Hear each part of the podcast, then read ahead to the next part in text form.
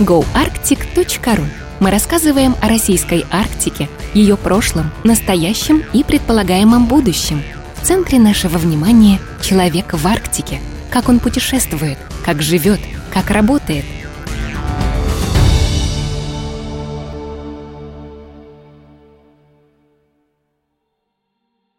Лемминги на новой земле.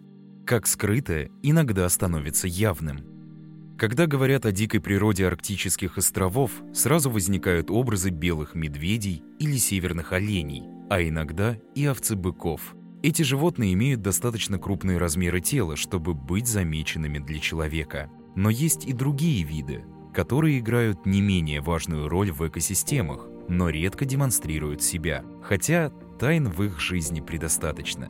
разгадывать такие секреты невероятно увлекательно.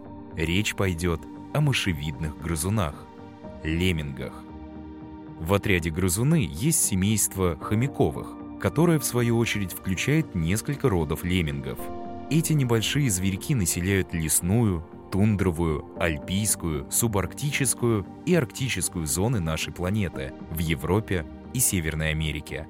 Главная их особенность, про которую слышали многие – периодические всплески численности – когда происходит скачок рождаемости и тысячи леммингов начинают мигрировать по округе в поисках новых территорий. Наверняка многие слышали о массовых миграциях норвежских леммингов, которые заканчиваются гибелью этих зверьков.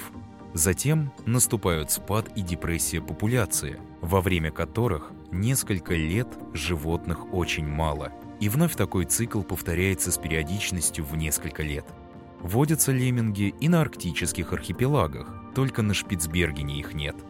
Там живет другой вид грызунов, скорее всего занесенный случайно человеком – восточноевропейская полевка.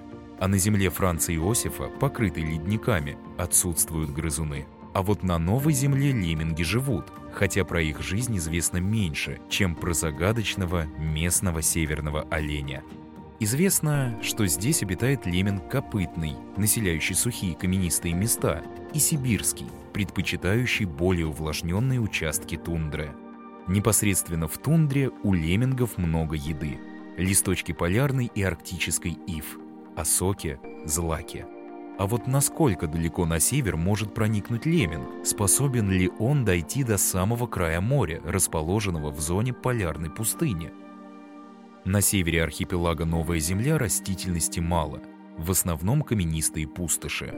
Травоядные виды млекопитающих, оседло обитающие здесь, отсутствуют. Только группы северных оленей изредка двигаются вдоль берега моря в поисках пищи. И вдруг на почти безжизненной заснеженной каменистой равнине видны протоптанные ходы. Норки, гнезда из травы, кучки помета — это следы жизнедеятельности как раз копытных леммингов. Конечно, никаких копыт у этих грызунов нет, просто когти передних лап утолщены, поскольку жить приходится среди твердого каменистого грунта.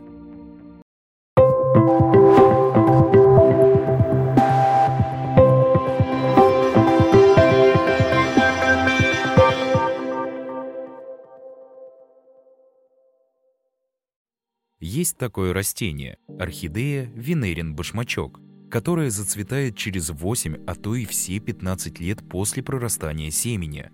Вот и наш герой – копытный лемминг. Показывается человеку на севере Новой Земли очень редко, поэтому мало кто может похвастать, что видел его, а уж тем более сказать, что знает, как он живет. Наблюдать их получается крайне редко в силу своеобразной биологии этого вида, о которой будет сказано позднее – Сведения о периодических наблюдениях леммингов имелись в воспоминаниях полярников метеорологической станции «Мыс Желания». Там указывалось, что такие животные встречаются в каменистых осыпях. Когда создавался парк «Русская Арктика», никто не мог сказать конкретно, есть ли тут эти зверьки. Потому что в сезоны 2011-2013 годов никаких признаков того, что лемминги живут на территории парка, не было. Все изменилось летом 2014 года. Первая же высадка научной группы в заливе Русская Гавань показала, что повсюду имеются следы каких-то мелких грызунов, многочисленные экскременты, остатки подснежных ходов. было высказано предположение, что более южное расположение русской гавани по сравнению с основной территорией парка определяет обитание леммингов именно здесь. Однако спустя неделю уже на другой, суровой карской стороне архипелага, в заливе Ледяная гавань, стало ясно, что мы являемся свидетелями всплеска численности леммингов в Арктике, по крайней мере, в ее западной части.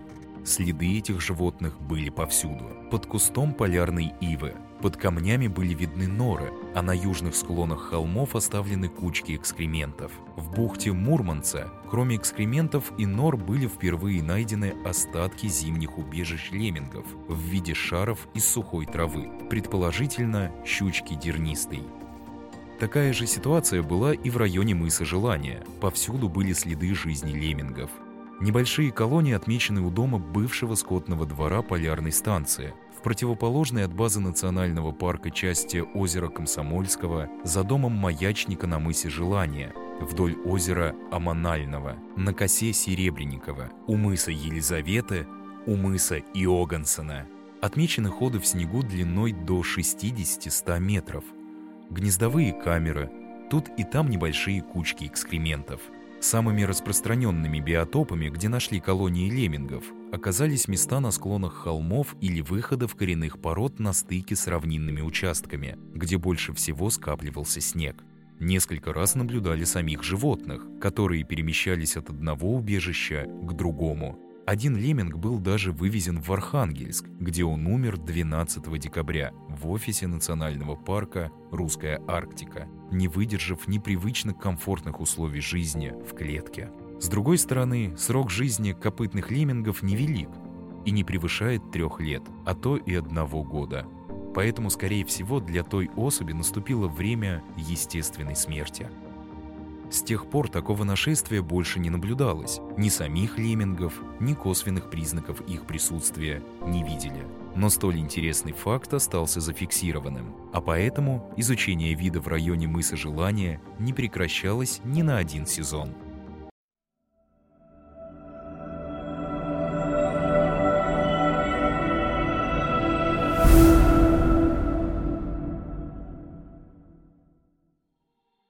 Вообще, надо сказать, что лемминги интересны еще и потому, что с ними связана жизнь еще нескольких арктических видов. На леммингов, в том числе копытных, охотятся песцы, полярные совы и поморники. Птиц, питающихся преимущественно мелкими млекопитающими, называют миофаги. Если леммингов много, то и такие хищники-миофаги начинают размножаться активнее. А в годы, когда грызунов нет, арктическая пустыня становится еще более безжизненной. Изучать леммингов важно и потому, что они являются одним из ключевых звеньев тундровых арктических экосистем, косвенно влияя на другие местные виды.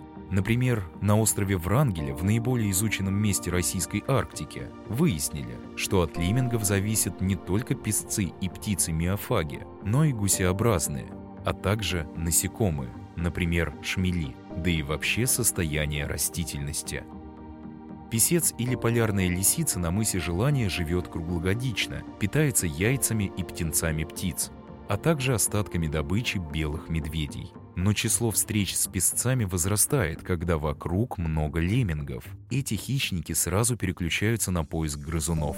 У песцов появляется больше потомства. Они также шире распространяются по побережью в такой удачный год.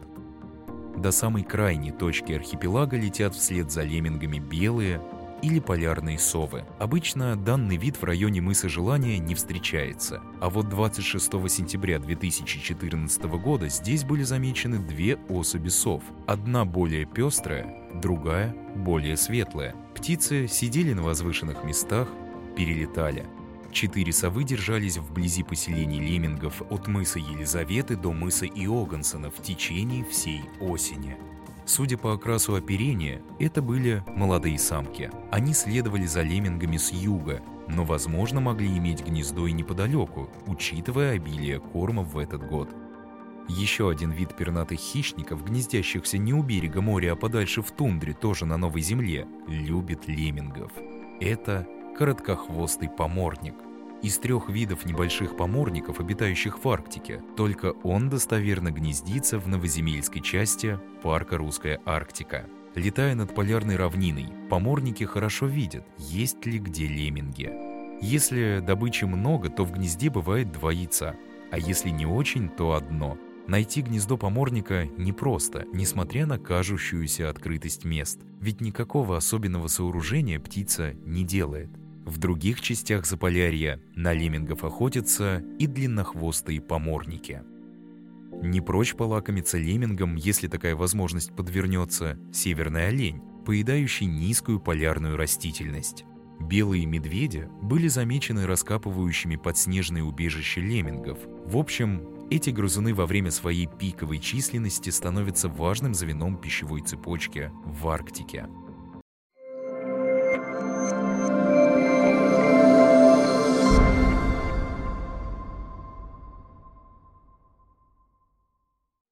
Каждый год ученые на мысе Желания ждали новой встречи с леммингами, примерно зная, что их резкое увеличение численности бывает раз в 3-5 лет. Ждали этого в 2018, 2019 и 2020, но тщетно. И только случайно автоматический фоторегистратор, установленный на старой полярной станции, зафиксировал грызуна осенью 2020 года, в тот момент, когда этого уже не ждали. Была надежда на новые находки и во время подготовки к экспедиции 2021 года, что зверьки смогут размножиться зимой в своих убежищах, и их число возрастет до такого размера, что опять можно будет провести исследования. Но, увы, опять леммингов не было видно – и вот в конце августа 2021 года внимание к деталям ландшафта снова принесло результаты. Под геодезическим знаком, где могли садиться для отдыха и осмотра местные птицы, найдены их погадки, состоящие из шерсти и костей леммингов. Затем было найдено еще несколько погадок, а также помет песца, в котором были когти грызунов. Изучение погадок хищных птиц – один из эффективных методов изучения грызунов какой-либо местности. Проглатывая добычу целиком, птица затем отрыгивает непереваренную ее часть, сохраняя целыми кости. Поэтому находка нескольких погадок, состоящих из леммингов – большая удача.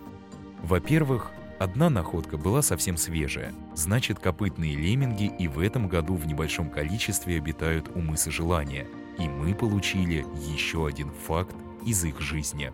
Во-вторых, впервые получены образцы зубов и костей, пригодные как для морфологического описания, так и для генетических исследований. Через несколько месяцев ученые смогут дать более точные характеристики леммингам, живущим на самом краю ареала –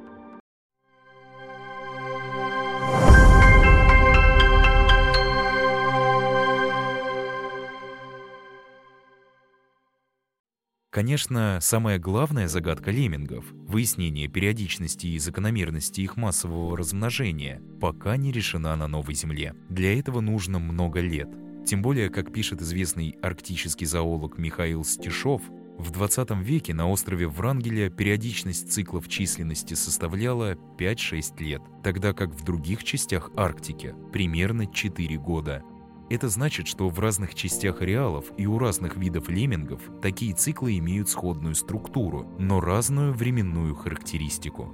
Важно, что наконец-то зафиксирована своеобразная точка отсчета по копытному леммингу Новой Земли – 2014 год, когда был большой пик численности вида, к которому уже будут привязываться будущие исследователи – Вообще, лемминги Новой Земли еще преподнесут много сюрпризов ученым. Недавно, например, на южном острове этого архипелага была найдена и исследована новая генетическая линия норвежского лемминга, который живет на минуточку в Феноскандии. Не гибрид между копытным и сибирскими видами, как можно было бы предположить, а совершенно новый подвид – Такое открытие указывает на то, что на Новой Земле в плейстоцене существовало загадочное полярное убежище для адаптированной к холоду наземной фауны, где могли сохраниться следы древних миграций различных видов млекопитающих. А поскольку архипелаг был закрытым полигоном для ядерных испытаний в течение полувека, и современные сведения о его фауне далеко не полные, впереди еще много находок.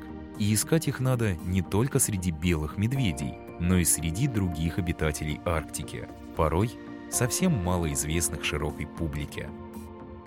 Автор Иван Андреевич Мизин, зоолог, кандидат биологических наук, заместитель директора по научной работе Национального парка «Русская Арктика».